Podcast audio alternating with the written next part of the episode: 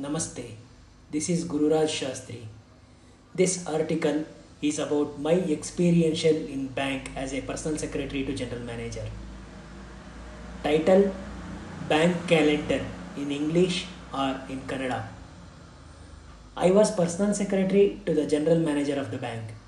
My general manager was heading more than 100 branches inside Bangalore and for customers to contact head office for any problems my landline number was displayed in every branch.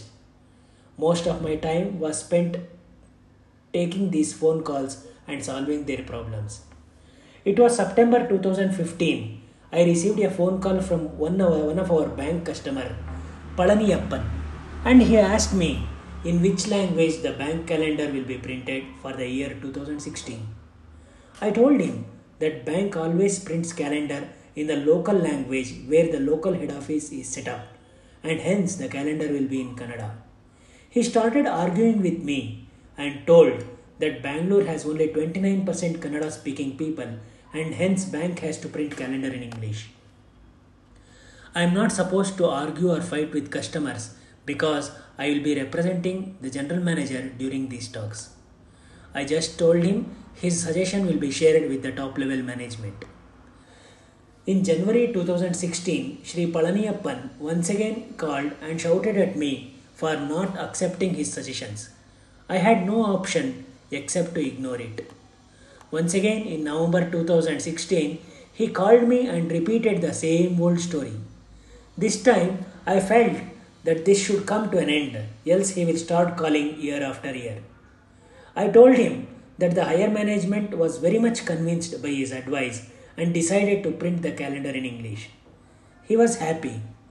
I asked him for his address. He asked me why I need his address. I told him that once bank decided to print the calendar in English, some pro Kannada activists approached me to know the reason for changing the language. I told them that one of our customer has told that only 29% Kannada speaking people are in Bangalore and hence calendar should be printed in English. They asked for the address of yours. If you can give your address, I will share with the same with them. I told him. His argument automatically got converted to request. He requested me not to give his phone number or address to anyone. Also promised that in future he will not take the language issue with anyone.